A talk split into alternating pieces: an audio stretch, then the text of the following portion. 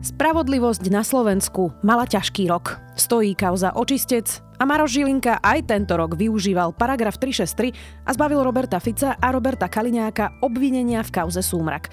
Aký sme mali rok 2022 v zápase o spravodlivejšie Slovensko? A sú aj nejaké dobré správy? Spýtam sa šéfa domácej redakcie Denníka Sme, Matúša Burčíka. Vítajte pri Dobrom ráne. V dennom podcaste Denníka Sme moje meno je Zuzana Kovačič-Hanzelová. Dušanovi Kovačíkovi pôvodne hrozil až 14-ročný trest. Súd mu zrušil pôvodný rozsudok.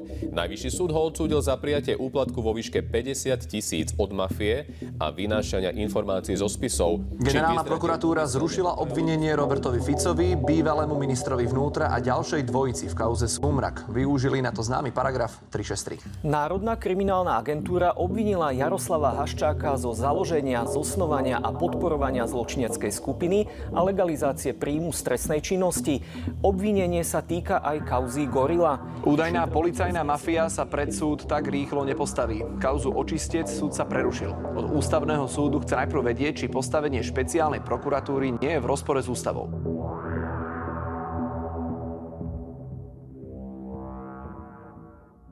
Matúš, hovorím správne, keď poviem, že v roku 2022 si Dušan Kováček vypočul vysoký trest a je to dobrá správa pre slovenskú spravodlivosť? Asi by som to neformuloval tak, že je dobrá správa to, že si vypočul vysoký trest. Skôr by som povedal, že je dobrá správa to, že padol právoplatný verdikt v takejto dôležitej kauze. No, súd naozaj asi nemáme pochybnosti o tom, že nestranný súd o tom rozhodol Potvrdil to odvolací senát Najvyššieho súdu. To znamená, že tá kauza prebehla tak, ako by mali tie kauzy prebiehať jedna po druhej a dopadlo to tak, že Dušan Kováčik skončil za mrežami. Dušan Kováčik bol 17 rokov špeciálnym prokurátorom, ktorý mal stíhať korupciu. Nakoniec dostal 8 rokov za to, čo mal chrániť, čo mal brániť. Ale išlo to celkom rýchlo, tak je to asi dobrá správa pre spravodlivosť, že sa s tým dokázala vysporiadať, nie? Samozrejme, samozrejme. Hovorím, že dobrá správa je to, že to takto celé prebehlo. E, bolo tam riadne vyšetrovanie, bol tam normálny súdny proces, na ktorom každý mohol počuť tie argumenty, obhajoby aj obžaloby a súd rozhodol tak, ako rozhodol. Na druhej strane máme tu iné podozrenia na vysokých miestach, ako je napríklad kauza Očistec, kauza Sumrak. Tam sú teda postupne, alebo boli postupne obvinení Robert Fico, Robert Kaliňák, ale aj Tibor Gašpar, Norbert Bodor a ďalší. A tam to stojí. Prečo? Ono je to situácia, o ktorej sme sa už dávnejšie tiež rozprávali. Opäť sa odvolám aj na tú kauzu Dušana Kovačika, že všetky tieto prípady je dôležité, aby boli vyšetrené normálnym spôsobom, zákonným spôsobom a takisto je dôležité, aby sa dostali pred súd, ktorý by mal s konečnou platnosťou rozhodovať, či tí ľudia sú vinní, či sú nevinní a keby mali dostať tresty tu jasne vidíme to, ako sa všetkými možnými prostriedkami tí obvinení, ale aj ďalší aktéry tých kauz snažia tomu zabrániť, aby sa dostali tieto kauzy do pojednávacej miestnosti. Vedia, prečo to robia, lebo ako náhle už to je na súde, tak sa s tým dá ťažko niečo robiť a treba postupovať tak, ako to ten zákon uklada. Tam sú ale dva rozdiely, tak začneme najprv kauzou očistec. Tu má na stole sudca Pullman, ktorý sa rozhodol obrátiť sa na ústavný súd že či teda špeciálna prokuratúra, alebo teda konkrétne Daniel Lipšic, nemal konflikt záujmov, keď to teda práve vyšetrovala špeciálna prokuratúra. Tak Slovenská republika bude mať v januári 30 rokov. Ako je možné, že sme nikdy ešte neprišli na takýto zádrhel, že ak by niekto potenciálne mohol mať konflikt záujmov, tak o tom nemá kto iný rozhodovať. Že je to vlastne nejaká diera, ktorú sme nikdy nemuseli riešiť. Je to diera, ktorá vznikla, no diera, je to otázka, ktorá vznikla potom, ako na Slovensku sme, alebo Daniel Lipšic v podstate je ten človek, ktorý vybudoval špeciálnu prokuratúru a špeciálny súd. Sú to zložky, ktoré majú práve že riešiť takéto kauzy, ale asi naozaj si v minulosti nikto nevedel predstaviť, že pred tým špeciálnym súdom bude sedieť bývalý šéf špeciálnej prokuratúry alebo ľudia, ktorí boli sami súčasťou tých zložiek a teraz je otázka, či ich, ich bývalí kolegovia alebo ich bývalí podriadení alebo dokonca niektorých nadriadení majú rozhodovať o tom, že či pôjdu pred súd a ako by ten celý proces mal vyzerať. Hej. Takže toto je naozaj nová situácia, ale toto podanie na ústavný súd mne pripomína takéto naťahovanie, keď sa mala začať riešiť tá kauza únosu prezidentovho syna po zrušení amnestii a tiež tam bola snaha oddialiť to takýmto spôsobom. Že sa im do toho nechce?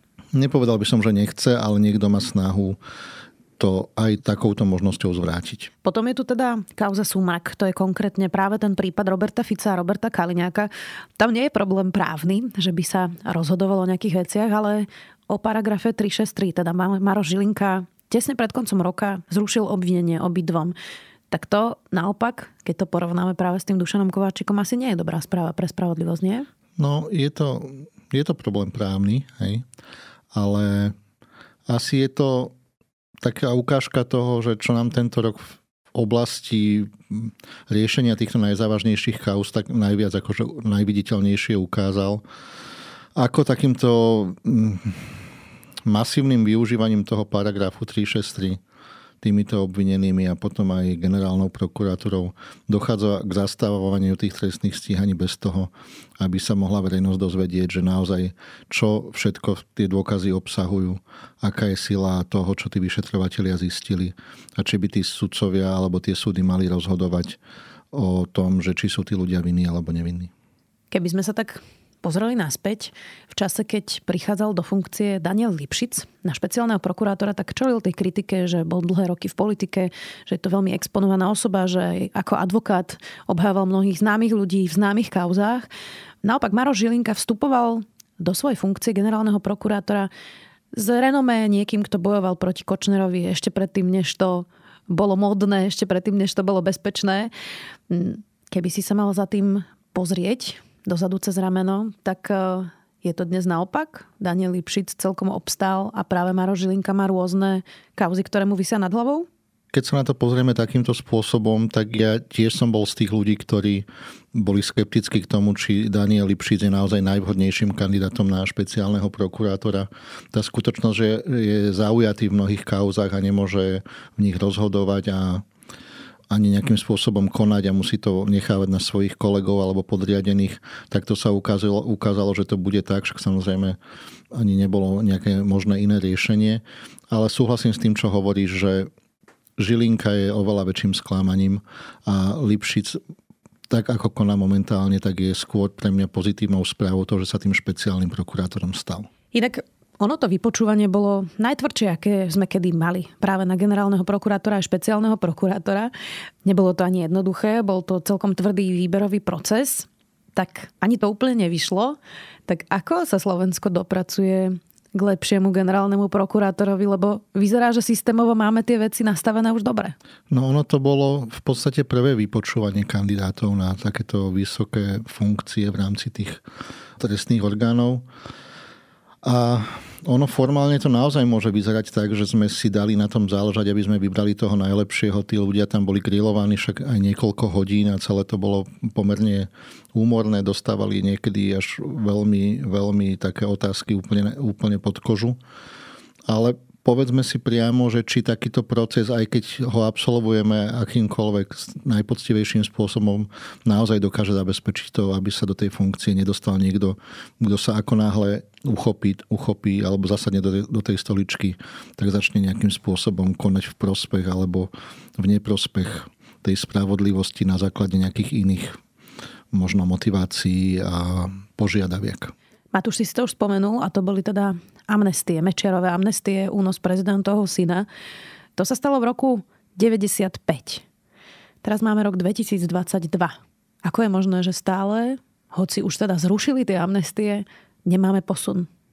Áno, amnestie vydal Mečiar v roku 98, zrušili ich v roku 2017 s veľkou slávou, teda v parlamente. Vyzeralo to, že bolo dané priechodu spravodlivosti skutočne táto kauza ukazuje, že keď naozaj tí ľudia, ktorí sú zainteresovaní do toho, vedie tam tajná služba, sú tu naozaj bývalí vysoko postavení politici, tak keď spoja sily ta, takéto zložky, tak sa darí tú kauzu oddalovať a vyzerá to tak, že sa im ju možno bude dať oddalovať už navždy. Čo to znamená? Ako to oddalujú?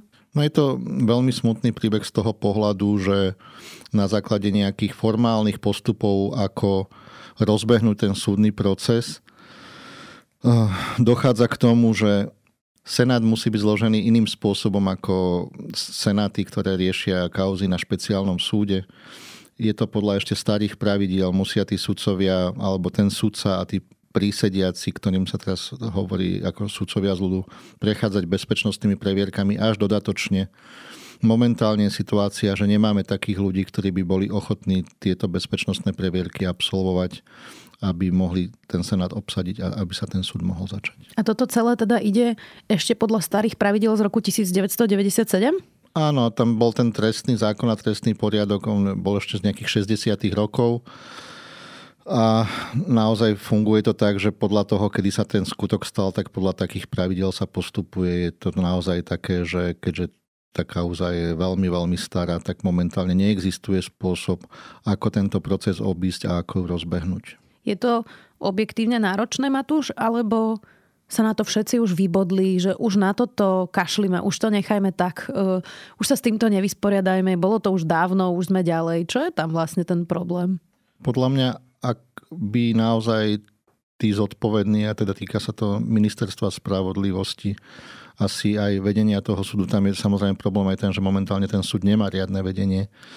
Ak by sa tí zodpovední ľudia chopili svojich právomocí a snažili sa nájsť nejaké riešenie, tak by tá situácia sa dala nejakým spôsobom rozhýbať, ale asi už naozaj sa na to vybodli, ako si povedal. Hm. To ma mrzí. No a potom je tu ešte jedna kauza, ktorá už dosť dlho tiež traumatizuje Slovensko a to je kauza Gorila. To už má viac ako 10 rokov, práve toto vyšetrovanie a to zverejnenie spisu. A prišlo po desiatich rokoch obvinenie Jaroslava Haščáka, Anny Bubeníkovej a Jirka Malchárka. Má to ešte význam po desiatich rokoch? Presne tak to vyzerá, že ako keby aj tá správa, keď vyšla, že policia vznesla tieto obvinenia, ako keby to už nikoho nezaujímalo. Ja si myslím, že samozrejme, že to má zmysel. No.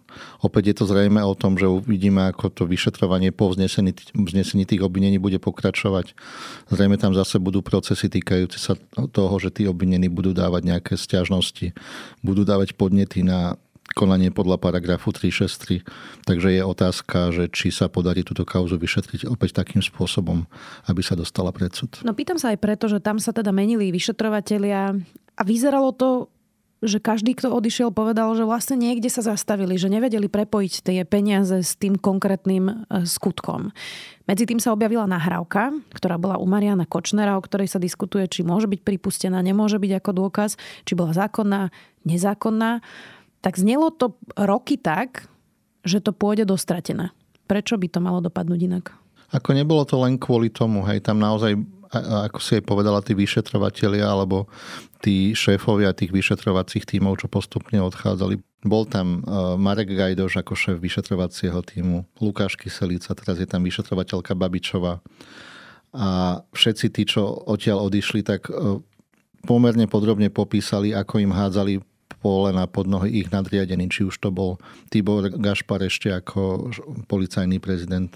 A samozrejme tam tá hlavná rola bola na Dušanovi Kováčikovi, ktoré to celé ako špeciálny prokurátor vtedy dozoroval a snažil sa robiť všetko preto, aby sa Gorila nevyšetrila. On inak hovoril, niekoľko rokov, že už, už je to na konci, potom už, už ho zatkli a teraz ho už, už odsudili a ešte stále gorila nie je na konci.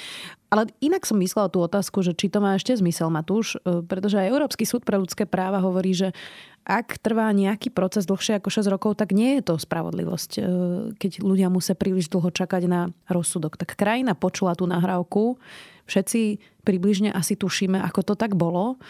Či to teda, ak by to aj teraz naozaj smerovalo na súd, bude mať ešte zmysel, keď to je neskoro? Možno asi súhlasiť s tým, že spravodlivosť tam už nejakým spôsobom asi nedokážeme zabezpečiť, ale podľa mňa v takýchto závažných kauzach je dôležité aj to, aby sme dokázali možno zabezpečiť nejaký obraz o tom, že kde je tá pravda neviem, či, sa, či je to celkom akože korektné, ale keby som to prirovnal k procesom s vojnovými zločincami, tak tie tiež niekedy prebiehali až po niekoľkých dlhých desaťročiach a nakoniec tam padli nejaké verdikty, aj keď možno svojím spôsobom iba symbolické, ale teda sa ukázalo, že k čomu tie súdy napokon dospeli. Ostatne aj nástenkový tender sme po koľkých rokoch vlastne uzavreli. Dobre, Matúš, tak keby sme to teraz celé nejako eh, zhrnuli v tom roku 2022. Máme aj pozitívne prípady, s niektorými eh, ľuďmi sa spravodlivosť vysporiadala. A potom tu máme aj také plahočenie v bahne, z ktorého sa celkom nevieme dostať. Tak čo to znamená, že tá spravodlivosť krýva na jednu nohu a občas to ustojí a občas padne? Ono, my sme asi na začiatku museli rátať s tým, že takéto kauzy sa neriešia lusknutím prsta. Hej. Sú tam naozaj veľké tlaky na to, aby bolo, boli tie vyšetrovania postupne zastavené. Je tam veľká snaha z politickej strany, hej, z politických strán, najmä Smer a strana hlas veľmi intenzívne vystupujú proti tomu, aby pokračovalo vyšetrovanie týchto kauz. Sú tu nejaké náznaky, že keď budú voľby, tak sa to všetko otočí. Takže tí ľudia, ktorí to riešia, nemajú na ružiak ustlané, musia sa naozaj predierať tým báhnom a treba im držať palce v tom, aby, aby nepolavili. Bude 2023 lepší rok pre spravodlivosť? Možno by sa dalo povedať, že bude zlomový. Hej. Bude to zrejme závisieť aj od toho, či sa zmení tá vláda a kam bude smerovať celá krajina. Ale aj tie jednotlivé kauzy už sú v takom štádiu, že sa buď dostanú na tie súdy, alebo nedostanú, ale nejakým spôsobom sa preklopí to, že či sa dozvieme to, že aká, aká tá doba na Slovensku bola, či tá korupcia bola naozaj taká obrovská, ako sa to dozvedáme z tých vyšetrovaní. Držme si na Slovensku palce. Matúš Burčík, šéf domáceho spravodajstva denníka Sme vďaka.